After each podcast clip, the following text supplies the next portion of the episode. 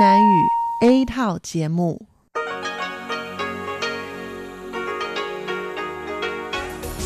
Đây là Đài Phát thanh Quốc tế Đài Loan RTI.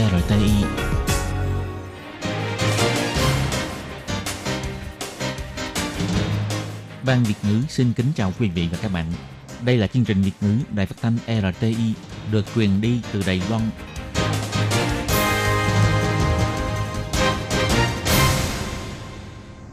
Thúy Anh xin kính chào quý vị và các bạn. Chào mừng các bạn cùng đến với chương trình phát thanh của Ban Việt ngữ Đài Phát thanh Quốc tế RTI ngày hôm nay. Kính thưa quý vị và các bạn, hôm nay là thứ Sáu, ngày 6 tháng 3 năm 2020, tức nhằm ngày 13 tháng 2 năm Canh Tý. Chương trình hôm nay gồm các nội dung chính như sau. Mở đầu là phần tin tức thời sự Đài Loan, kế đến là bài chuyên đề, chuyên mục tiếng Hoa cho mỗi ngày, chuyên mục nhịp sống Đài Loan và kết thúc là chuyên mục nhìn ra thế giới. Để mở đầu chương trình, Thúy Anh xin được gửi đến quý vị và các bạn phần tin tức thời sự Đài Loan ngày hôm nay. Mời các bạn cùng lắng nghe phần tin tóm lược. Nghệ sĩ người Úc xác nhận nhiễm viêm phổi COVID-19 từng biểu diễn ở Đài Loan. Bà Trịnh Lệ Quân nói đã nắm bắt danh sách những người từng tiếp xúc. Thêm một trường hợp nhiễm dịch viêm phổi COVID-19 là bệnh nhân đã xuất viện từng cùng khu nhưng khác phòng bệnh với trường hợp thứ 34. Người dân lên tiếng về việc tạm ngưng kiểm tra nồng độ cồn mang tính toàn quốc. Ông Từ Quốc Dũng nói, không nhân nhượng với vi phạm lái xe khi say rượu, không lỗ hổng trong công tác phòng dịch. Nhằm ứng phó với lây nhiễm có giới hạn trong khu dân cư, bác sĩ kêu gọi người dân chuẩn bị sẵn sàng tâm lý phòng dịch. Trường Đại học Chính trị và Trường Đại học của Nhật Bản cùng thúc đẩy dự án USR. Học sinh Nhật Bản e rằng không thể đến Đài Loan vì dịch bệnh. Phòng chống dịch bệnh khi sử dụng phương tiện giao thông công cộng. Và sau đây mời các bạn cùng lắng nghe nội dung chi tiết của bản tin ngày hôm nay. Trung tâm chỉ đạo phòng chống dịch bệnh Trung ương chứng thực, nghệ sĩ người Úc từng biểu diễn tại Nhà hát Quốc gia Đài Bắc và Phòng Hòa nhạc Quốc gia Đài Bắc vào hai ngày 28 tháng 2 và 1 tháng 3 đã xác nhận nhiễm bệnh viêm phổi COVID-19. Và người nghệ sĩ này sau khi biểu diễn xong cũng đã từng xuống hàng ghế khán giả để lắng nghe màn biểu diễn kế tiếp, nhưng được biết là không hề đeo khẩu trang. Về việc này, ngày 6 tháng 2, Bộ trưởng Bộ Văn hóa bà Trịnh Lệ Quân đã tham dự phiên chất vấn tại Viện Lập pháp. Bộ trưởng trả lời phóng viên rằng, sau khi kiểm tra và xác minh với Trung tâm biểu diễn nghệ thuật quốc gia thì phát hiện ra rằng, nghệ sĩ người Úc này đã từng tiếp xúc với hơn 20 người, trong đó bao gồm thành viên của đoàn nhạc giao hưởng quốc gia NSO, nhân viên của nhà hát, phóng viên, v.v. Hiện đã nắm được danh sách của những người này và giao cho Trung tâm chỉ đạo phòng chống dịch bệnh Trung ương. Bà Trịnh Lệ Quân cho biết thêm, về việc nghệ sĩ người Úc này từng ngồi ở hàng ghế khán giả, Bộ Văn hóa cũng đã làm rõ với đơn vị tổ chức và liệt ra danh sách những người từng tiếp xúc. Bà Trịnh Lệ Quân nói,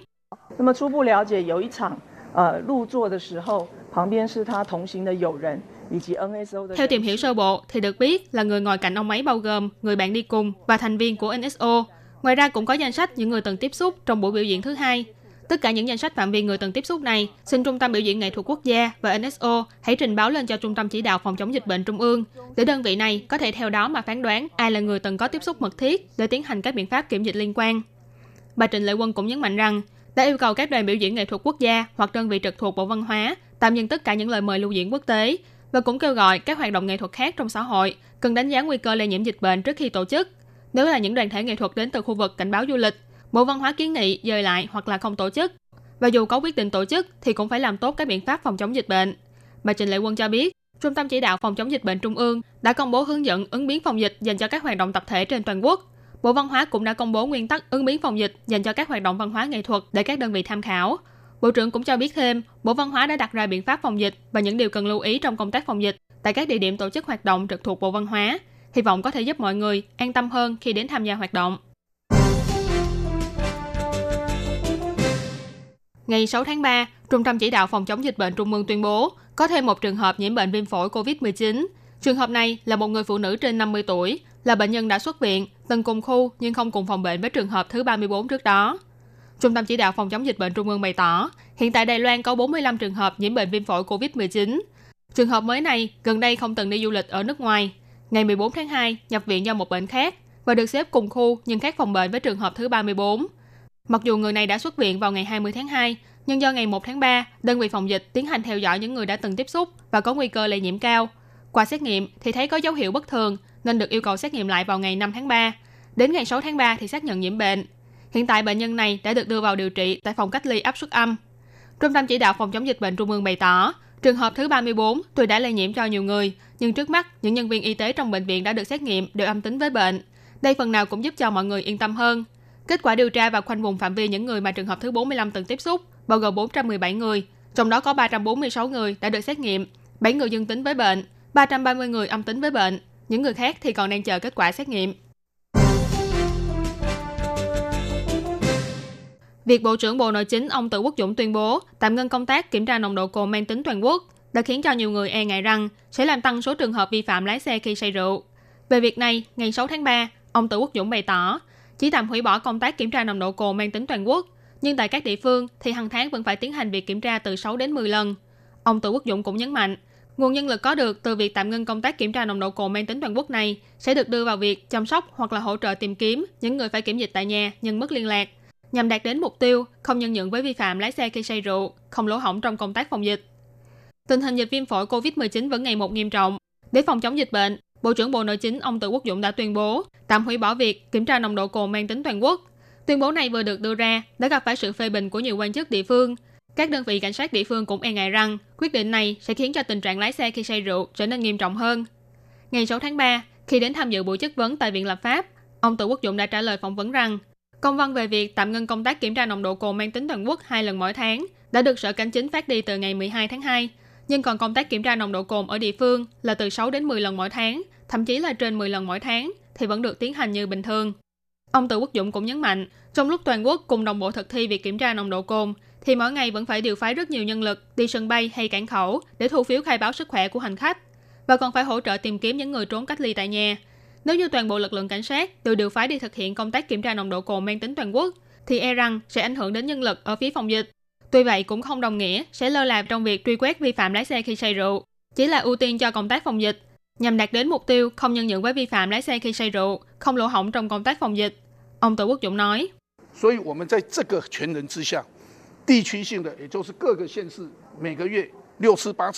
Lúc này, chúng ta càng không được nhân nhượng với hành vi lái xe khi say rượu. Việc kiểm tra nồng độ cồn mang tính địa phương hoặc ở các huyện thị từ 6 đến 10 lần mỗi tháng vẫn được tiến hành. Còn công tác kiểm tra nồng độ cồn đồng bộ trên toàn quốc mỗi tháng chỉ có 2 lần, cho nên chúng tôi tạm ngưng việc này để điều phối nhân lực đi hỗ trợ cho những công tác phòng dịch liên quan như làm nhiệm vụ tại sân bay, cảng khẩu, tìm kiếm người mất liên lạc, chăm sóc cho người kiểm dịch tại nhà, v.v. Ông Từ Quốc Dũng cũng nhắc đến, do ảnh hưởng của dịch bệnh, rất nhiều nhà hàng, quán ăn, quán rượu đều vắng khách hơn rất nhiều, đường phố cũng không đông đúc như trước. Sau khi cân nhắc những yếu tố này, chính phủ đã đưa ra quyết định điều phối lại lực lượng cảnh sát, nhưng tuyệt đối vẫn không nhân nhượng đối với hành vi lái xe khi say rượu, mà vẫn sẽ truy bắt và xử phạt nghiêm khắc đối với những trường hợp vi phạm, đồng thời cũng là để tránh tạo ra lỗ hổng trong công tác phòng dịch của chính phủ. Đài Loan vẫn đang tiếp tục xuất hiện một vài trường hợp lây nhiễm viêm phổi COVID-19 lẻ tẻ trong nước, nhằm đẩy mạnh công tác phòng dịch. Trung tâm Chỉ đạo Phòng chống dịch bệnh Trung ương đã đưa ra bản hướng dẫn khi tham gia các hoạt động đoàn thể quy mô lớn. Ngày 6 tháng 3, trưởng khoa truyền nhiễm tại Bệnh viện Chấn Hưng, bác sĩ Lý Minh Chính đã trả lời phỏng vấn bày tỏ, Đài Loan đang trong tình trạng lây nhiễm có giới hạn trong khu dân cư. Vì thế, nguy cơ lây nhiễm khi tụ tập đông người không cần phải chia quy mô lớn nhỏ, mà quan trọng hơn là toàn dân đều phải chuẩn bị tâm lý trong việc nâng cấp cơ chế tự phòng dịch cho bản thân. Nhằm ứng phó với tình hình dịch viêm phổi COVID-19, Trung tâm Chỉ đạo Phòng chống dịch bệnh Trung ương đã công bố bản hướng dẫn chỉ đạo về hoạt động đoàn thể quy mô lớn. Thế nhưng qua điều tra về những trường hợp đã xác nhận lây nhiễm thì phát hiện ra rằng có trường hợp bị lây nhiễm do cùng học lớp cắm hoa. Trước nguy cơ lây nhiễm virus từ các hoạt động cộng đồng, bác sĩ Lý Minh Chính bày tỏ, Đài Loan đã bước vào giai đoạn lây nhiễm có giới hạn trong khu dân cư. Vì thế trong 3 tháng này, nhất thiết phải chuẩn bị sẵn sàng tâm lý phòng dịch trong toàn dân. Ông Lý Minh Chính cho biết, tụ tập đông người, bất kể là quy mô lớn nhỏ, một khi có người không may nhiễm dịch thì nguy cơ lây nhiễm vẫn rất cao. Vì thế ông kiến nghị rằng nên tránh tham gia những hoạt động trong không gian kín kéo dài từ 15 phút trở lên. Ông Lý Minh Chính nói, tốt nhất là nên ở trong nhà, những hoạt động không cần thiết và cũng không ảnh hưởng đến cuộc sống thường ngày của bạn thì tốt nhất là không tham gia. Đồng thời bác sĩ cũng đề xuất ra 5 điều hướng dẫn khi đi tham gia những hoạt động trong không gian kín. Ngoài việc đeo khẩu trang, siêng năng rửa tay, mang theo chất khử trùng bên người, giảm thiểu ra vào những nơi đông người, về nhà là lập tức tắm rửa toàn thân ra, thì những người thường xuyên ăn uống ở bên ngoài cũng cần phải chú ý tránh dùng bữa trong tình trạng mặt đối mặt với người khác. Và đồng thời trước khi ăn, phải dùng nước sạch để rửa muỗng đũa, bao gồm cả muỗng đũa dùng một lần. Ông Lý Minh Chính nói,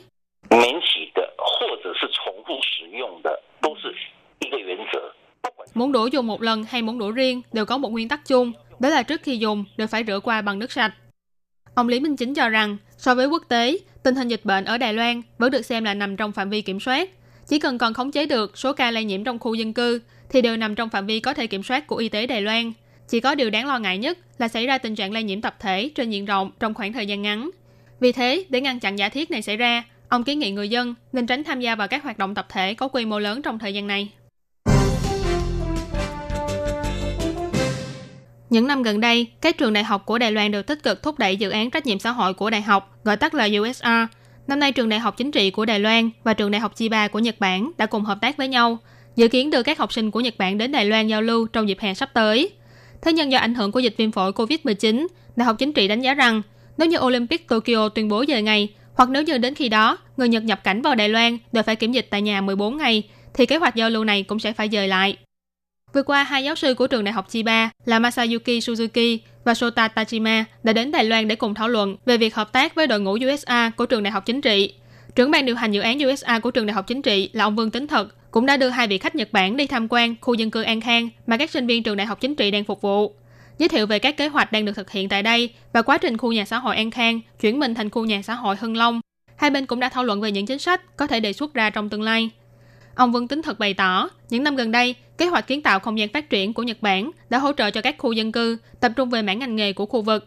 Còn dự án trách nhiệm xã hội của đại học tại Đài Loan thì lại phát triển về mặt quan tâm chăm sóc cho khu dân cư.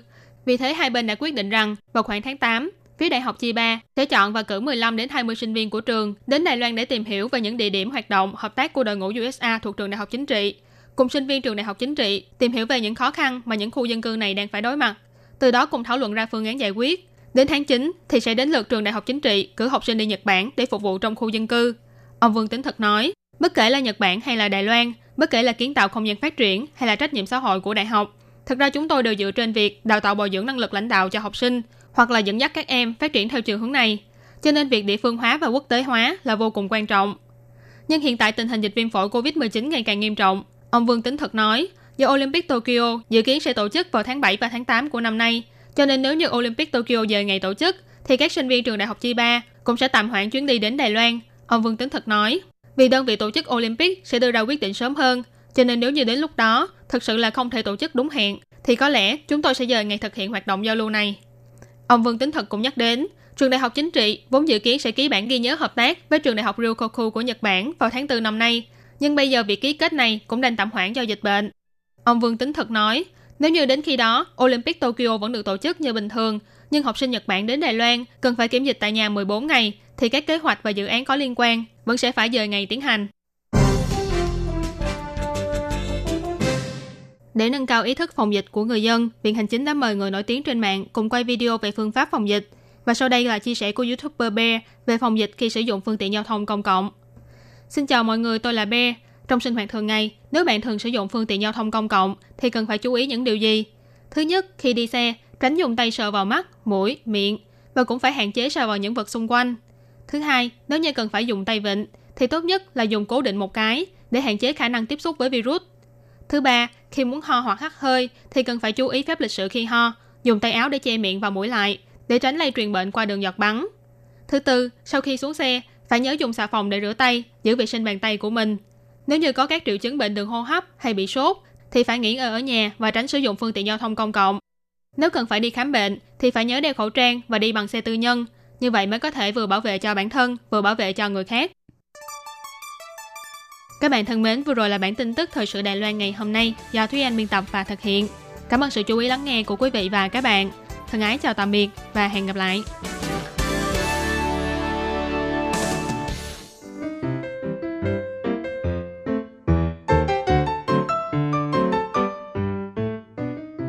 Quý vị và các bạn thính giả thân mến, chương trình phát thanh tiếng Việt của Đài Phát thanh Quốc tế Đài Loan RTI được truyền thanh 3 buổi tại Việt Nam, mỗi buổi phát 1 tiếng đồng hồ. Buổi phát chính vào lúc 6 giờ đến 7 giờ tối hàng ngày giờ Việt Nam qua tần số SW 9425 kHz với sóng dài 31 m.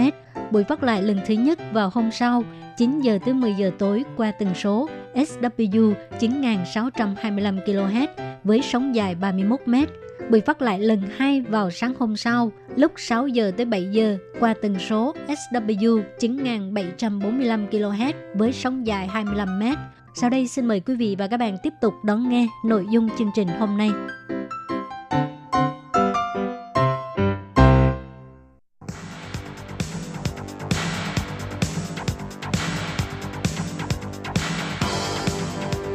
Đây là đài phát thanh quốc tế Đài Loan RTI, truyền thanh từ Đài Loan. Mời các bạn theo dõi bài chuyên đề hôm nay.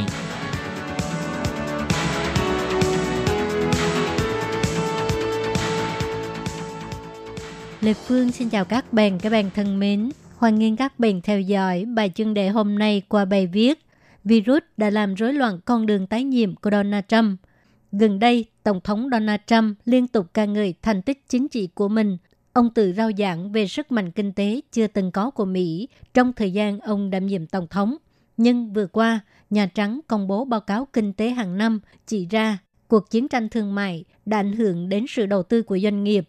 Tỷ lệ tăng trưởng kinh tế năm nay rất khó đạt được 3%. Tháng trước, Donald Trump phát biểu diễn thuyết tại Diễn đàn Kinh tế Thế giới Thụy Sĩ ca tụng sức mạnh kinh tế của Mỹ. Ông cho rằng sự thịnh vượng kinh tế của tầng lớp cổ xanh và sự hồi sinh của giấc mơ Mỹ mang lại lợi ích cho tầng lớp trung lưu nhiều nhất.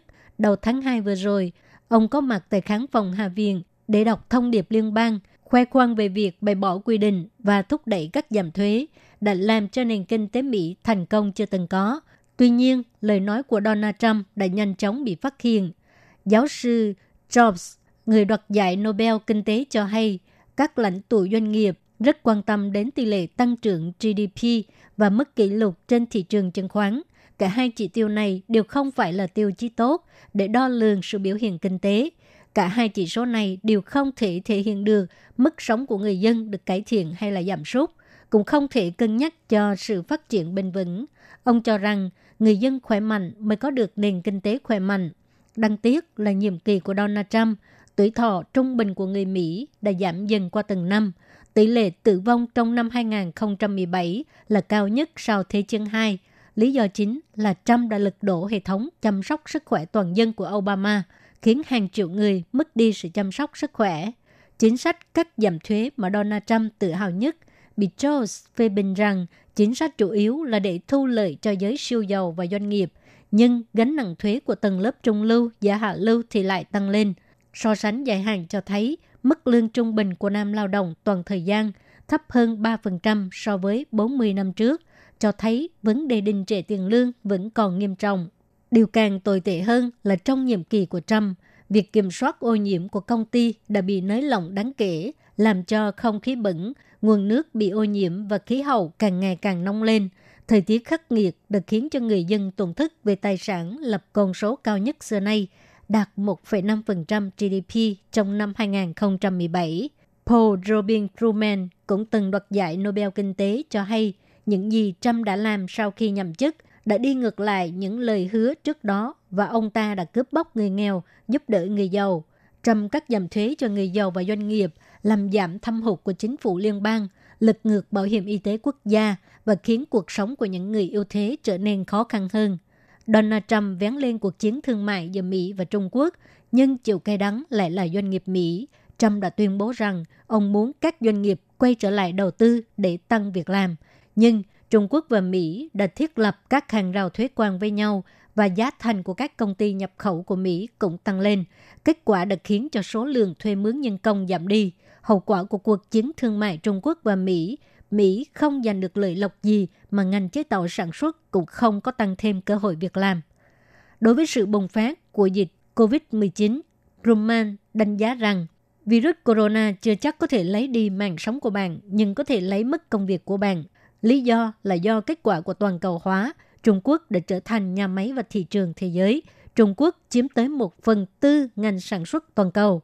Chuỗi cung ứng toàn cầu được kết nối chặt chẽ, cho dù là thuế quan hay là virus, nó đã làm tăng đáng kể giá thành của các doanh nghiệp. Các nhân tố không xác định thậm chí sẽ khiến cho các doanh nghiệp giảm đầu tư. Tác động của COVID-19 đối với ngành công nghiệp cũng giống như một cuộc chiến thương mại khác và con người chưa tìm thấy đơn thuốc, sức mạnh của cuộc chiến thương mại cộng với virus corona là không thể xem thường. COVID-19 đã khiến cho doanh nghiệp Mỹ tổn thất nặng nề và cũng khiến cho con đường tái đắc cử của Donald Trump có nhiều biến số. Các bạn thân mến, các bạn vừa theo dõi bài chuyên đề của Đài Phát thanh Quốc tế Đài Loan RTI do Lê Phương thực hiện. Xin cảm ơn các bạn đã quan tâm và theo dõi. Lê Phương xin hẹn gặp lại các bạn vào tuần sau cũng trong giờ này.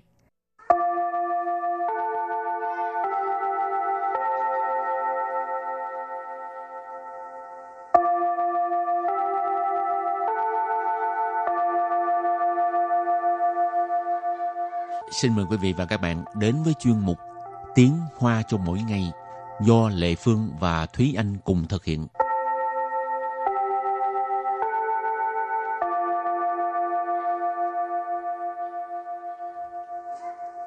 Hello, xin chào các bạn. Hello, xin chào mọi người. Mình Lệ Phương. Mình là Thúy Anh.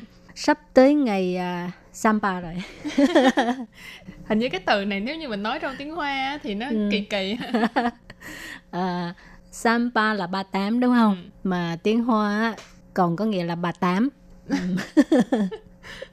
Nhưng mà cái Sampa ở đây không có nghĩa là 38. Hôm nay nhân ngày cuối tuần không này. Không phải hôm ngày, nay. Bài học của hôm nay là nhân cuối tuần này. Có một cái ngày lễ đặc biệt. Ngày lễ mang tính quốc tế, tức là ngày quốc tế phụ nữ 8 tháng 3. Nhưng mà trong tiếng Hoa là tại vì tháng trước ngày sau, cho nên là số 3 sẽ ở đằng trước và số 8 ở đằng sau, thành ra là 38. 38 thì cũng giống như chị Lệ Phương nãy nói đó, nghĩa là 38. Sampa. Không có. Thì anh có Sampa không? Tùy trường hợp, tùy lúc. Tùy trường hợp hả? Vậy là cũng có lúc Sampa. Vậy là bản chất là đã Sampa. Thôi không giận nữa. Rồi về cái chủ đề Sampa thì mình học cái gì đây? Thì tại vì chủ đề Sampa cho nên mình sẽ học những cái câu và từ có liên quan đến ngày quốc tế phụ nữ. Và cũng giống như 2 tuần trước thì đài RTI cũng có chuẩn bị một số câu từ các ban ngoại ngữ khác nhau. Hôm nay sẽ chia sẻ với các bạn một số câu của các ban ngoại ngữ đã dùng trong cái dịp lễ này. Và có lẽ là hai hôm nay thì sẽ thấy được cái thiệp của các ban ngoại ngữ đăng trên trang Facebook. Và bài học hôm nay sẽ mở đầu với cái câu đó là Quốc tế Phụ nữ Giế. Quốc tế Phụ nữ Giế. Cái này là nghĩa là Quốc tế Phụ nữ Giế. Quốc tế là quốc tế, phụ nữ là phụ nữ. Giế, tức là giế rư, là ngày lễ. Cho nên, Quốc tế Phụ nữ Giế, ngày quốc tế phụ nữ. Rồi xong rồi, các bạn có thể thêm cái số ngày ở đằng trước của Quốc tế Phụ nữ Giế. Thành ra là Sampa, Quốc tế Phụ nữ Giế. Chẳng lẽ phụ nữ đều là Sampa hay sao? Không phải. Có nhiều người rất là kiệm lời. Vậy. Rất rồi. Là không hóng chuyện. Tại sao nó đúng nhầm cái ngày Sampa là có ý gì đây? Sự trùng hợp thú vị. Rồi cái cụm từ kế tiếp mình học đó là bình đẳng, bù phân sinh biệt. Bình đẳng, bù phân sinh biệt có nghĩa là bình đẳng không phân giới tính. Phải không? Bình đẳng là bình đẳng, bù phân là không có phân chia, sinh biệt là giới tính, cho nên bù phân sinh biệt là không có phân biệt giới tính. Đây là một câu mà em rất là thích luôn. Đúng là bình đẳng là không được phân biệt giới tính. Nhưng mà bây giờ thời nay cái này đã không còn vấn đề nữa rồi. Không đâu, có rất là nhiều nơi, có rất là nhiều vấn đề mà trong xã hội mà chúng ta không thấy được, nhưng mà thật ra thì nó vẫn tồn tại. Không chỉ là ở Đài Loan mà rất là nhiều nước trên thế giới. Còn các nước nào thì các bạn hãy tự đi tìm hiểu ha. Nói chung là sự bình đẳng là một cái lý tưởng, là một khái niệm và một lý tưởng mà mọi người đều mong muốn có được. Nhưng mà trong thực tế nó được thực thi như thế nào thì mỗi nước mỗi khác nhau, mỗi vùng một khác nhau. Thì anh có bao giờ bị phân biệt đối xử không có bình đẳng vì giới tính không? Cũng không tới nỗi là phân biệt đối xử, nhưng mà nhiều khi không có thích cái cách mà mọi người hay nói là tại vì bạn là con gái cho nên phải như thế nào, mà bạn không phải là con trai cho nên bạn phải như thế nào. Tức là có rất là nhiều việc không nhất thiết là phải con trai mới làm được hoặc là con gái mới làm được. Cái quan niệm nó tồn tại từ hồi xưa rồi. Đúng rồi. Còn cái bị đối xử không có công bằng trong lúc đi làm hay gì là có bao giờ gặp chưa? Rất là may là trong cuộc sống chưa bao giờ gặp cái trường hợp này. Cảm thấy hạnh phúc. Rồi, tiếp tục bài học của ngày hôm nay. Nói bình đẳng quá nhiều, nhưng mà kế tiếp vẫn nói bình đẳng. Bình đẳng thời đại. Bình đẳng thời đại nghĩa là thời đại bình đẳng. đúng không? Thời đại bình đẳng. Hồi nãy có nói thiển tận là bình đẳng. Sư tai ở đây có nghĩa là thế hệ thời đại bình đẳng. Rồi và câu tiếp theo là cái này là mọi người phải nên làm theo, đó là nữ nhân giao sorry bình tĩnh. Họ tự nhiên nói về cái bình đẳng rồi bây giờ thêm câu này thấy hình như tội nghiệp quá hả? Nữ nhân giao tua ai tự chỉ, nữ nhân giao tua ai tự chỉ, có nghĩa là phụ nữ hãy yêu mình nhiều một tí. Nữ nhân tức là phụ nữ, giao là phải, tua ai tự chỉ là bản thân mình, là ai là yêu, tua ai tự chỉ là yêu bản thân mình nhiều một tí. Rồi câu kế tiếp là ai tự chỉ tài sư wang đạo, ai tự chỉ tài sư wang đạo. Câu này có nghĩa là yêu bản thân mình mới là điều đúng đắn, điều trên hết, hoặc là sự lựa chọn đúng đắn. Ai hồi nãy mình cũng đã nghe nhiều lần rồi, ai là yêu, tự chỉ là bản thân mình, ai tự chỉ là yêu bản thân mình. Tài sư ở đây là mới là, mới làm một cái gì đó, ở đây mới là quảng to thì có nghĩa là những cái điều đúng đắn, những cái sự lựa chọn đúng. Cho nên ai tự chỉ tài sư quảng to là yêu bản thân mình mới là điều đúng đắn. Rồi câu kế tiếp đó là thân tự chỉ tài sư chân lý, thân tự chỉ tài sư chân lý, có nghĩa là thương bản thân mình mới là chân lý. Thân là thương ha. Tự chỉ hồi nãy học qua rồi, đó là bản thân mình. Tài sư là mới là, chân lý tức là chân lý. Thân tự chỉ tài sư chân lý, thương mình mới là chân lý. Và câu cuối cùng thì nó sẽ ghép cái chữ thận và chữ ai lại. Hồi nãy thận là có dịch là thương, rồi ai dịch là yêu, cho nên thận ai đây cũng có thể nói là thương yêu.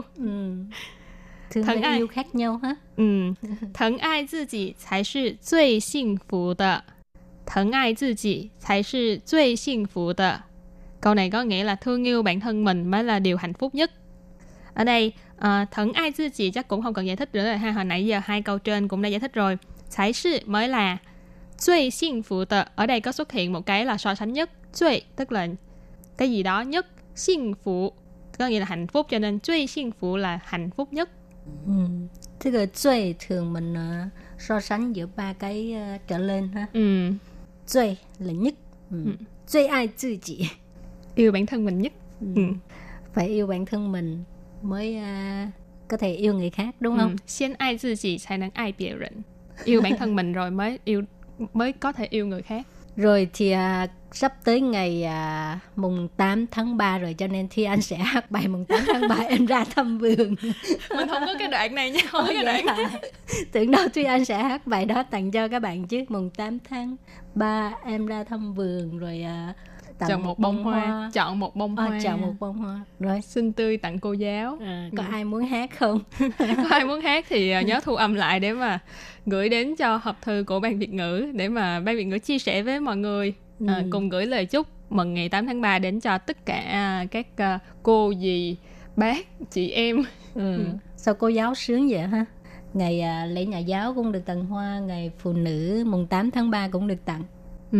Nhưng mà cô giáo cũng rất là cực mà. Vậy hả? Người lái đò đưa trẻ thơ đến với chứ không phải người gõ đầu trẻ hả? Cũng như nhau cả thôi. Nói chung là nghề nghiệp nào thì cũng rất là vất vả. Rồi thì hôm nay mình học những từ có liên quan tới ngày mùng 8 tháng 3 là ngày quốc tế phụ nữ. Thì cũng nhân dịp này chúc cho các bạn nữ giới lúc nào cũng yêu thương bản thân mình. Giao tôi ai tự chỉ. Sao? Suy nghĩ gì vậy? Đang suy nghĩ lời chúc. Chúc các bạn, ngoài trừ là chúc các bạn phải yêu bản thân mình nhiều hơn, thì cũng phải là tự tin vào bản thân mình, tin rằng mình có năng lực, có thể làm được rất là nhiều việc. Ok, và bài học hôm nay đến đây xin tạm chấm dứt. Cảm ơn các bạn đã lắng nghe. Bye bye. Bye bye. Ủa, mình có cần dạy học dạy chữ không? Quên dạy chữ, chút nữa mình làm một cái video khác đi. Ok, vậy thôi nha. Bye bye. Bye bye.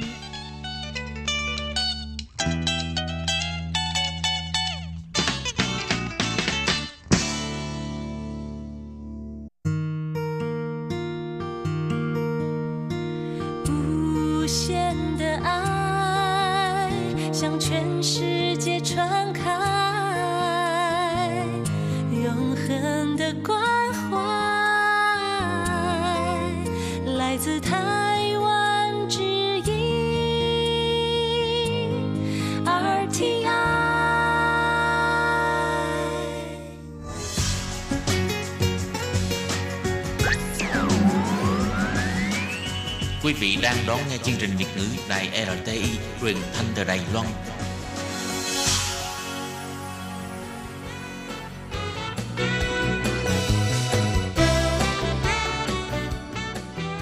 Chuyên mục Nhịp sống Đài Loan.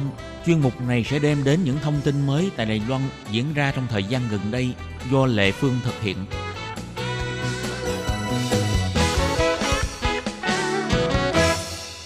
Các bạn thân mến, trong chương mục Nhịp sống Đài Loan của những tuần trước, Lệ Phương đã phỏng vấn Hoàng Anh là tân di dân Việt Nam đầu tiên trở thành công chức của Sở Di dân. Thì các bạn biết không, trong cái khóa đào tạo công chức lần thứ 7, ngoài có Hoàng Oanh là người Việt Nam ra thì cũng có con em của tân di dân. Thì trong đó có Lâm Yến, thì mẹ của Lâm Yến là người Việt Nam. Thì sau khi tốt nghiệp đại học, Lâm Yến đã tham gia cái kỳ thi quốc gia của Sở Di dân. Thì cũng giống như Hoàng Oanh, sau khi thi đậu, cô cũng phải tham gia một cái khóa đào tạo gồm 9 tháng. Thì sau khi kết thúc đào tạo, Yến đã thực sự là trở thành công chức của Sở Di dân. Hiện giờ, Yến đang phục vụ tại đội đặc nhiệm của Sở Di dân tại huyện Chương Hóa. Thì đó là một công việc như thế nào? Bây giờ chúng ta lập tức làm quen với Lâm Yến nha.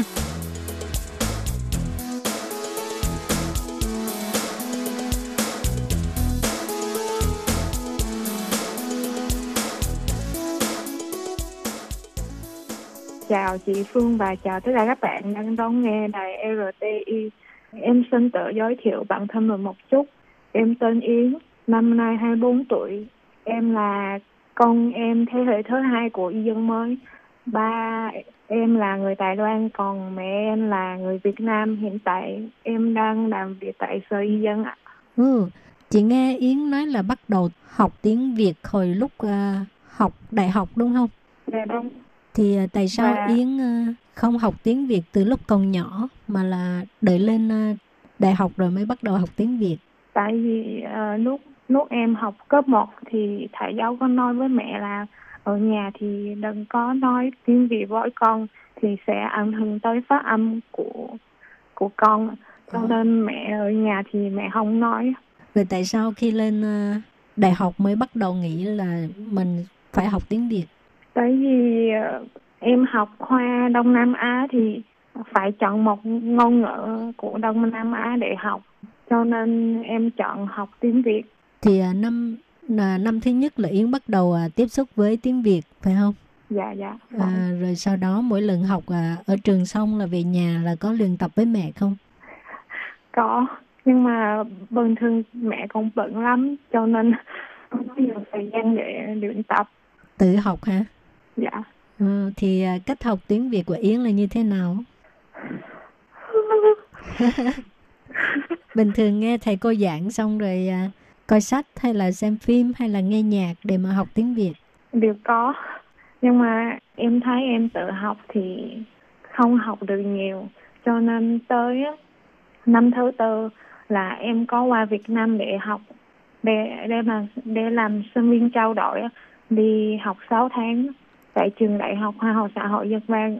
Thì trong 6 tháng đó là học về cái gì? Chỉ có ngôn ngữ tiếng Việt thôi hay sao? Là em học khoa Việt Nam học là học với sinh viên quốc tế, là học tiếng Việt và những món giống như là kinh tế ASEAN hay là văn học dân gian Việt Nam. Dạ. Thì cái lúc đó là cái khả năng nghe của Yến là như thế nào? Em nghe hiểu hết luôn phải không? Đại đa số là nghe hiểu, nhưng mà phải tới mình trả lời thì không trả lời được. Tại vì mình nói chưa được tốt. Cho nên trong cái 6 tháng đi học ở bên Việt Nam mới bắt đầu trau dồi thêm cái khả năng nói của mình ha. Dạ, đúng. Vậy trước đó mỗi lần mà về bên ngoài á, thì em nói chuyện với bên ngoài là nói chuyện bằng cái gì? Bằng tiếng gì? Ở Việt Nam hả chị? Dạ, nói tiếng Việt Nam với họ. Nhưng mà hồi nhỏ là em chưa biết tiếng Việt mà. Lúc lên học đại học thì em mới bắt đầu biết nói tiếng Việt đúng không? Dạ, dạ đúng. Thì trong cái thời gian em còn nhỏ đó, rồi về Việt Nam thì nói chuyện với bà ngoại với mấy gì là làm sao nói chuyện? Dạ, tại vì bà ngoại của em là người Hoa, cho nên bà ngoại biết một chút xíu thôi, một chút xíu tiếng Trung, cho nên em có thể nói tiếng Trung với bà ngoại, nhưng mà cái giao tiếp hơi khó. Thì hồi nhỏ là em có thường xuyên về Việt Nam không? Dạ không, tại vì lúc đó thì kinh tế của gia đình chưa tốt, cho nên mỗi lần về thì phải tốn rất nhiều tiền. Cho nên trước khi em học đại học thì em chỉ có về 2 lần thôi ạ chị. À, trước 18 tuổi về 2 lần thôi. Dạ.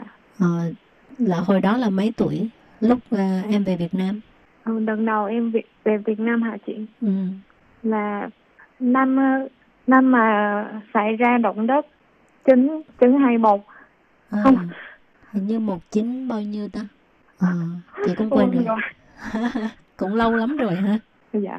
Rồi bây giờ lớn lên cũng có hiểu biết rất là nhiều rồi. Thì em thấy Việt Nam hiện giờ phát triển như thế nào? Tại vì những người bạn xung quanh em cũng tưởng là Việt Nam là một nước rất là nghèo. Nhưng mà khi em về thì em thấy Việt Nam rất là phát triển và cũng không như mình đã tưởng tượng là Việt Nam rất là nghèo. Rồi em về học hỏi giao lưu xong nửa năm thì khi về Đài Loan á, em kể lại cho bạn bè Đài Loan là em giới thiệu như thế nào về đất nước Việt Nam? Tại vì em học khoa Đông Nam Á thì các bạn xung quanh thì họ đều biết là Việt Nam rất là phát triển, cho nên không cần giới thiệu hả? Dạ, không cần nói giới thiệu. Rồi em có thích Việt Nam không? Dạ thích. Thích về mặt nào? Ẩm thực và với lại văn hóa nữa. Và người Việt Nam rất là tốt. Lúc mà em đi học bên Việt Nam nửa năm đó, có bao giờ nghĩ là sẽ về Việt Nam làm việc không?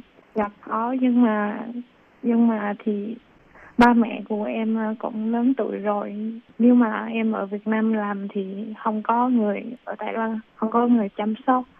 Cho nên cuối cùng thì em không qua bên đó làm nữa. Mà tại sao em lại nghĩ tới cái việc là đi thi làm cái bằng gì ta, công chức ở sở di trú? Dạ, lúc năm 2013 thì em có tham gia một trại do sở dân mà tổ chức. Lúc đó thì người tổ chức có nói là nếu mà sau này có cơ hội thì có thể thi sở di dân. Cho nên em mới biết là có thi này. Tức là em tham gia có một cái chương trình mà sở di dân sẽ giới thiệu về những cái công việc sau này khi mà các em tốt nghiệp có thể làm được những cái công việc đó hay là sao? Cái nội dung chương trình đó là như thế nào? Em có thể chia sẻ không? Chương trình đó là có một số chương trình là giới thiệu kinh tế và đặc sở của Đông Nam Á và đi dẫn doanh nghiệp để học tập khoảng 1 ngày là đi tìm thai phong, với lại hỏa hạn và đi tham quan. Và chương trình đó chủ yếu là để biết thêm đổi thế của con em thế hệ thứ hai của dân mới là có những lợi thế nào. Thì sau khi tham gia cái chương trình đó, cái gặt hái lớn nhất của em là gì? Thì thực sự là em là một người rất là tự ti, tại vì lúc nhỏ thì em thường bị người ta kỳ thị. Vì em có một người mẹ là người nước ngoài, là người Việt Nam, cho nên bạn bè xung quanh thì thường coi thường. Nhưng mà lúc em tham gia chương trình này thì có một người bạn, họ là con em thế hệ thứ hai giống như mình, Họ có một người mẹ là người Thái Lan và họ từ nhỏ thì họ sinh sống ở Thái Lan.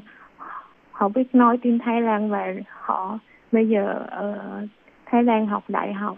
Và có một lợi thế là họ rất là giỏi nói tiếng Thái Lan, cho nên chưa tốt thì họ đã nhận được rất nhiều cơ hội để làm việc. Mình mới thấy là nếu mà mình học được tiếng Việt thì sẽ là một lợi thế cho bản thân mình. Thì theo em cái lợi thế đó là như thế nào? Nếu như ở Đài Loan mà biết tiếng Việt là sẽ có rất nhiều cơ hội để làm việc so với các bạn Đài Loan bình thường. Giống như là đi dẫn doanh nghiệp ở nước ngoài, ở Việt Nam, hay là nếu mà giống như bây giờ thì nhưng mà thì sở dân họ sẽ phải chọn một ngôn ngữ. Bạn có thể chọn tiếng Việt để thi. Cho nên em quyết định dùng cái lợi thế tiếng Việt này là đi thi cuộc thi công chức của sở di dân. Dạ đúng. Thì cuộc thi này có khó không đối với em? Ban đầu thì rất là đau đầu. Tại vì có rất nhiều món là phải thi. Có rất nhiều món là phải học luật, nhưng mà mình không phải là học khoa luật, cho nên mới bắt đầu học thì thấy rất là khó. Mà làm sao học thuộc cái đó? Em có đi mua một cái hẳn sổ là học trên mạng, là có thầy giáo giảng dạy. Em mới biết là em mới hiểu được cái luật là gì và có nội dung gì. Nếu mà mình tự học thì mình không biết. Thì em bỏ bao nhiêu thời gian để mà chuẩn bị cho cái kỳ thi đó? Em thật sự là may mắn, em chỉ chuẩn bị được 6 tháng em đã thi đậu. Lần đầu tiên thi cái thi đậu liền hả? Dạ. Cái này là quá xuất sắc luôn. Thì trong cái phần tiếng Việt là người ta thi cái gì? Người ta thi là có họ sẽ cho mấy câu hỏi và mình phải trả lời và phải phiên dịch, là phiên dịch từ tiếng Trung qua tiếng Việt Nam và tiếng Việt Nam qua tiếng Trung, và cuối cùng còn có một câu hỏi mà bạn phải viết một vài băng. Khó không? Nói dễ cũng không dễ lắm, nhưng mà cũng khó. Em còn nhớ là có một đề thi là phải viết dẫn đời thế của dân mới trong chính xác năm mới là gì. Thì em trả lời sao? Em trả lời là em thấy bây giờ tân di dân ở Đài Loan thì không giống như hồi xưa. Hồi xưa người ta nghĩ là tân di dân phải bị người ta phụ đạo, là bây giờ tân di dân có dẫn đổi thế giống như là có thể đi giảng dạy tiếng Việt Nam, và cũng có nhiều người là đi làm công chức giống như là ủy viên lập pháp dạy. Rồi ngoài ra còn có cái câu hỏi nào nữa không mà em cảm thấy rất là ấn tượng? Tại vì thi còn gần 1 năm rồi em quên hết rồi. Okay. Chị sau khi biết được tin mình thi đậu á, cái cảm nghĩ của em lúc đó là gì? Thì cũng không ngờ, tại vì mình chỉ chuẩn bị được 6 tháng á, em tưởng mình sẽ bị rất.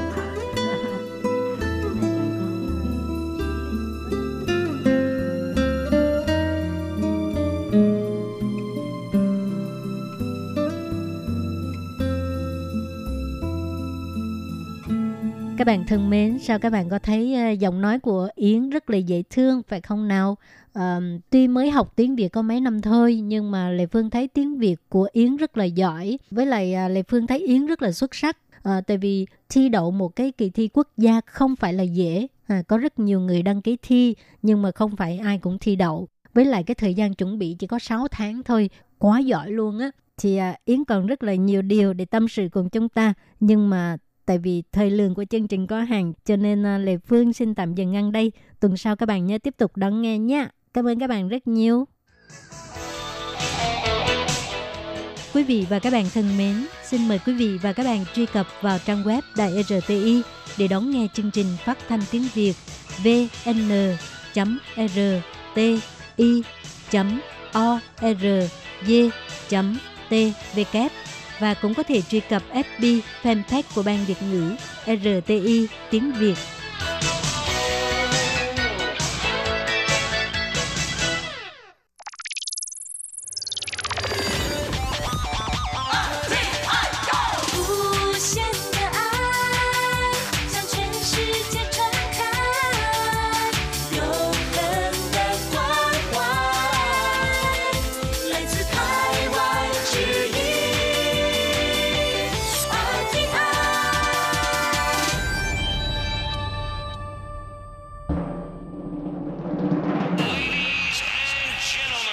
Quý vị đang đón nghe chương trình Việt ngữ Đài RTI truyền thanh từ Đài Loan.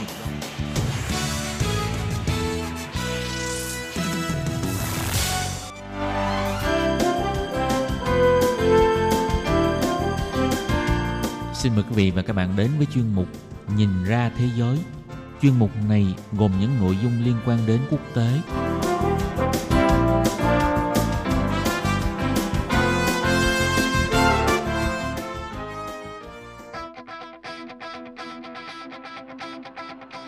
Tường Vi xin chào quý vị và các bạn.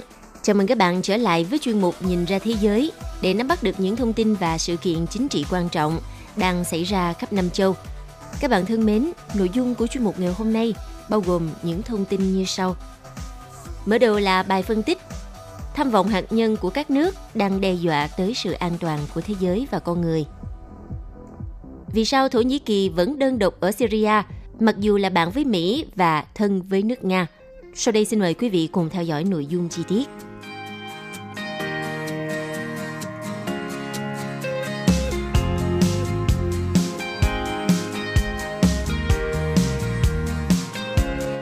Thưa quý vị, Hiệp ước Không Phổ biến Vũ khí Hạt nhân NPT nửa thế kỷ từ khi có hiệu lực với mục tiêu cuối cùng là một thế giới không có vũ khí hạt nhân.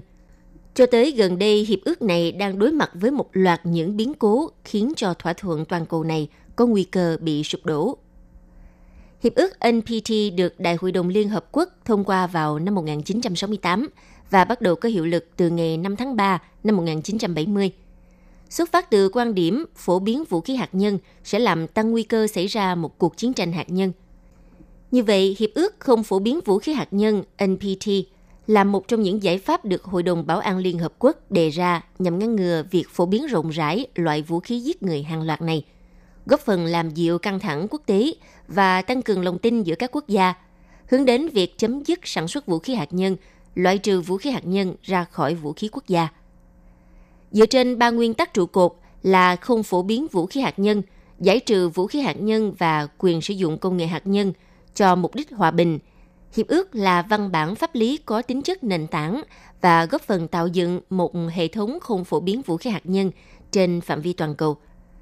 Thì trong năm thập niên qua, một loạt thỏa thuận song phương và đa phương có liên quan đến hạt nhân đã được ký kết trong nỗ lực củng cố NPT.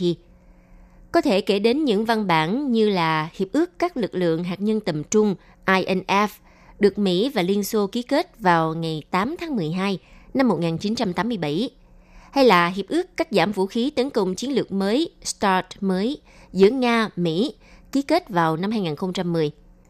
Tiếp theo là Kế hoạch Hành động chung toàn diện, được ký kết vào năm 2015 với Iran. Rồi gần đây nhất là tuyên bố Singapore mà Tổng thống Mỹ Donald Trump và nhà lãnh đạo Triều Tiên Kim Jong-un ký kết trong cuộc gặp thượng đỉnh Mỹ và Triều Tiên lần đầu tiên vào tháng 6 năm 2018.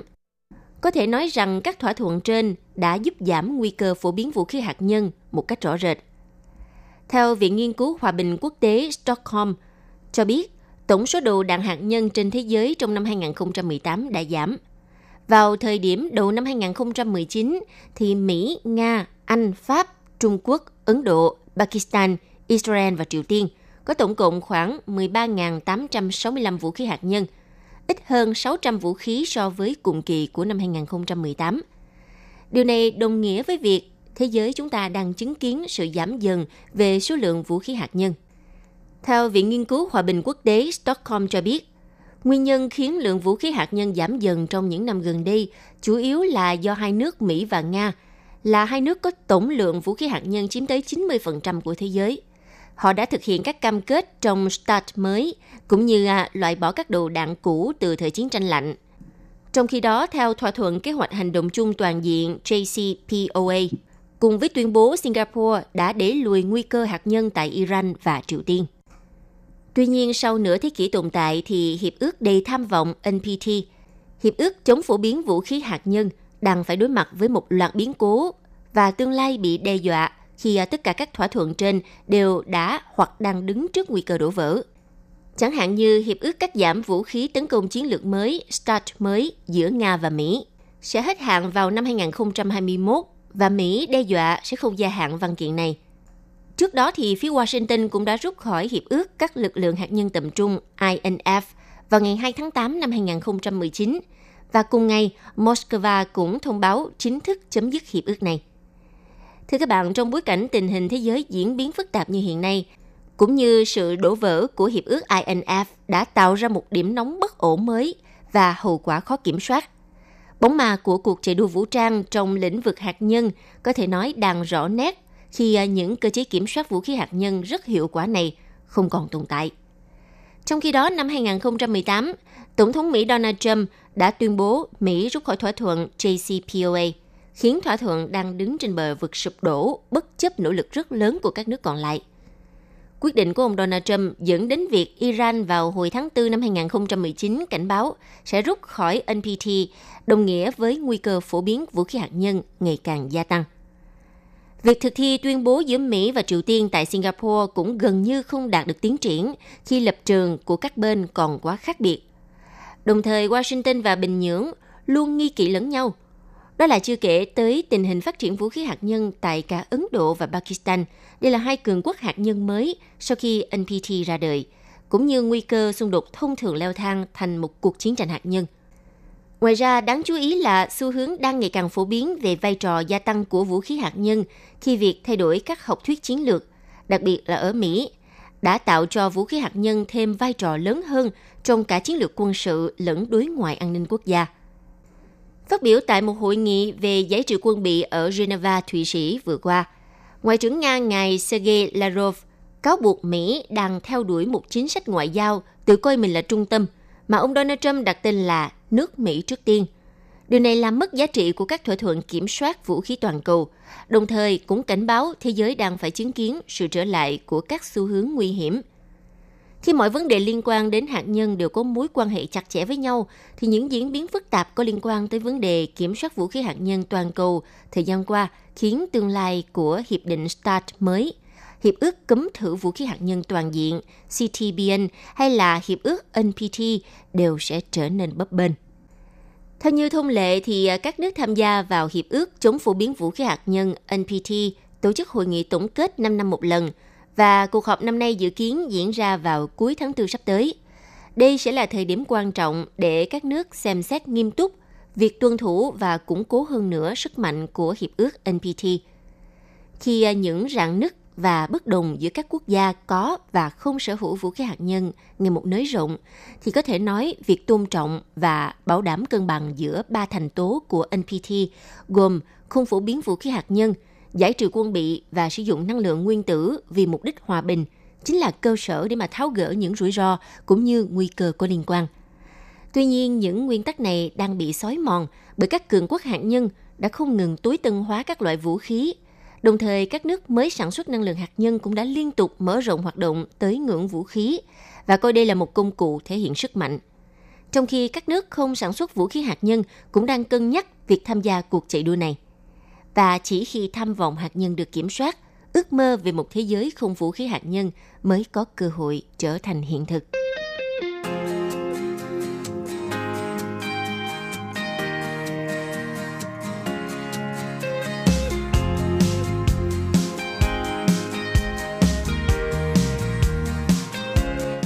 Tiếp theo, xin mời quý vị cùng lắng nghe bài phân tích vì sao đất nước Thổ Nhĩ Kỳ vẫn đang phải đơn độc ở Syria, trong khi Thổ Nhĩ Kỳ là bạn với Mỹ và rất thân với nước Nga. Thưa các bạn, sau khi cố gắng làm vừa lòng tất cả các bên thì Tổng thống Erdogan, ông đã không nghĩ rằng ông sẽ phải đứng một mình trong cuộc chiến ở Syria. Trong nỗ lực thực hiện các mục tiêu ở Syria và ngăn cản chiến dịch tấn công của lực lượng Tổng thống Assad, Tổng thống Thổ Nhĩ Kỳ ngài Tayyip Erdogan hầu như có rất ít người bạn để tìm kiếm sự ủng hộ, bất chấp việc nước này là đồng minh của Mỹ và NATO cũng như là đối tác quan trọng của Nga trong nhiều lĩnh vực từ năng lượng cho tới quân sự. Như ở phía Bắc Syria trong những tuần qua, giao tranh liên tiếp nổ ra giữa lực lượng đối lập do Thổ Nhĩ Kỳ ủng hộ và quân đội chính phủ Syria được Nga hậu thuẫn. Ông Erdogan mặc dù cố gắng nhưng đã thất bại trong việc kích hoạt điều 5 hiến chương NATO, với hy vọng sẽ đưa các đồng minh châu Âu và Mỹ đứng cùng một chiến tuyến với mình. Trong khi đó, sau khi nhiều binh lính Thổ Nhĩ Kỳ thương vong trong các cuộc xung đột với quân đội Syria, thì ông Erdogan đã mở cửa biên giới với Hy Lạp, tuyên bố nước này sẽ không giữ những người di cư và người tị nạn muốn đến châu Âu nữa. Một số nhà lãnh đạo châu Âu đã cáo buộc ông Erdogan sử dụng người tị nạn để tống tiền phương Tây nhằm mà buộc các nước này ủng hộ Thổ Nhĩ Kỳ. Theo ông Erdogan nhận định, nếu các nước châu Âu muốn giải quyết vấn đề này, họ phải ủng hộ các giải pháp chính trị và nhân đạo mà Thổ Nhĩ Kỳ đang nỗ lực đạt được ở Syria. Tuy nhiên, một cuộc khủng hoảng nhân đạo đang nhen nhóm ở biên giới phía Tây Thổ Nhĩ Kỳ khi mà lực lượng biên giới Hy Lạp đẩy hàng nghìn người di cư quay trở lại Thổ Nhĩ Kỳ và ngăn cản họ vào châu Âu vào hồi tuần trước. Như từ cuối tuần trước, gần 136.000 người di cư đã đến Hy Lạp. Bộ trưởng Bộ Nội vụ Thổ Nhĩ Kỳ cho biết, trong khi Hy Lạp thông báo nước này đã ngăn cản 27.832 người nỗ lực vượt biên và bắt giữ 220 người đã vượt biên thành công. Trước tình hình này, các nhà phân tích cho rằng động thái trên đã cho thấy sự tuyệt vọng của Tổng thống Erdogan, đặc biệt là khi ông không nhận được sự hỗ trợ như mong muốn từ phía NATO. Mỹ trước đó cũng đã từ chối yểm trợ trên không cho Thổ Nhĩ Kỳ trong cuộc chiến ở Syria, nhưng sau đó đã đề nghị hỗ trợ Ankara về đạn dược và cứu trợ nhân đạo. Dù vậy, động thái trên của Mỹ cho thấy nước này hình như là không muốn tiếp tục lún sâu vào cuộc chiến ở Syria cùng với Thổ Nhĩ Kỳ. Theo các nhà phân tích cho rằng, ông Erdogan đã sai lầm từ chiến lược làm vừa lòng tất cả các bên. Điển hình như Tổng thống Erdogan và Tổng thống Nga Putin đã từng hai lần đạt được thỏa thuận ở Idlib tại các hội nghị thượng đỉnh vào tháng 10 năm 2019 và tháng 9 năm 2018. Vào thời điểm đó thì Tổng thống Putin có lẽ phải thuyết phục Tổng thống Assad đưa ra nhượng bộ bởi ông không muốn có thêm bất kỳ thương vong nào từ phía Nga hoặc là quân đội Syria. Tuy nhiên, khi mà Tổng thống Erdogan đang đối mặt với sức ép trong nước ngày càng gia tăng và sau khi quân đội Syria giành được thị trấn chiến lược nối các tuyến đường quốc lộ quan trọng giữa thủ đô Damascus với các thành phố Aleppo và Latakia, thì mọi chuyện đã khác. Theo một nhà chiến lược tại Quỹ Nghiên cứu Chính sách Kinh tế tại Ankara, ngài Nihat Ali Ozcan nhận định, Nga dường như không sẵn sàng nhượng bộ Thổ Nhĩ Kỳ. Thay vào đó thì Moscow lại muốn quân đội Thổ Nhĩ Kỳ phải rút về phía biên giới. Tổng thống Putin, ông đã từ chối đề nghị gặp mặt của Tổng thống Erdogan, đầu tiên là tại Istanbul và sau đó là với các nhà lãnh đạo Pháp và Đức. Tổng thống Erdogan sau đó đã đích thân tới Moscow để gặp riêng nhà lãnh đạo Nga. Theo ông Tom Lungo, một nhà phân tích chính trị độc lập, nhận định với hãng thông tấn Sputnik rằng tôi nghĩ ông ấy phải rất khéo léo trong cách ứng xử với cả Mỹ và Nga, nhất là khi chơi với cả hai bên mà vào những thời điểm chiến lược, hai bên đó lại đối đầu với nhau. Ông ấy phải thay đổi liên tục. Một tuần thì ông ấy phải thủ thỉ yêu cầu Putin ngăn cản chiến dịch của chính phủ Syria. Đến tuần sau thì ông ấy lại yêu cầu Mỹ triển khai hệ thống tên lửa Patriot tới biên giới phía nam nước này. Theo nhà phân tích này thì khi Tổng thống Erdogan thành công trong việc thiết lập khu vực phi quân sự vào tháng 9 năm 2018, sau khi tấn công Idlib hồi đầu năm đó, thì nhà lãnh đạo Thổ Nhĩ Kỳ tin rằng ông có thể thiết lập một biên giới phía nam mới của Thổ Nhĩ Kỳ bằng cách này. Bên cạnh chiến trường Syria rối ren thì Tổng thống Erdogan còn phải đang đối mặt với nhiều vấn đề trong nước, từ tài chính cho tới vấn đề thất nghiệp gia tăng và đến lạm phát. Quý vị và các bạn thân mến, vừa rồi là chuyên mục Nhìn ra thế giới do Tường Vi biên tập và thực hiện. Xin cảm ơn sự chú ý đón nghe của các bạn. Hẹn gặp lại trong chuyên mục tuần sau cũng vào giờ này. Bye bye!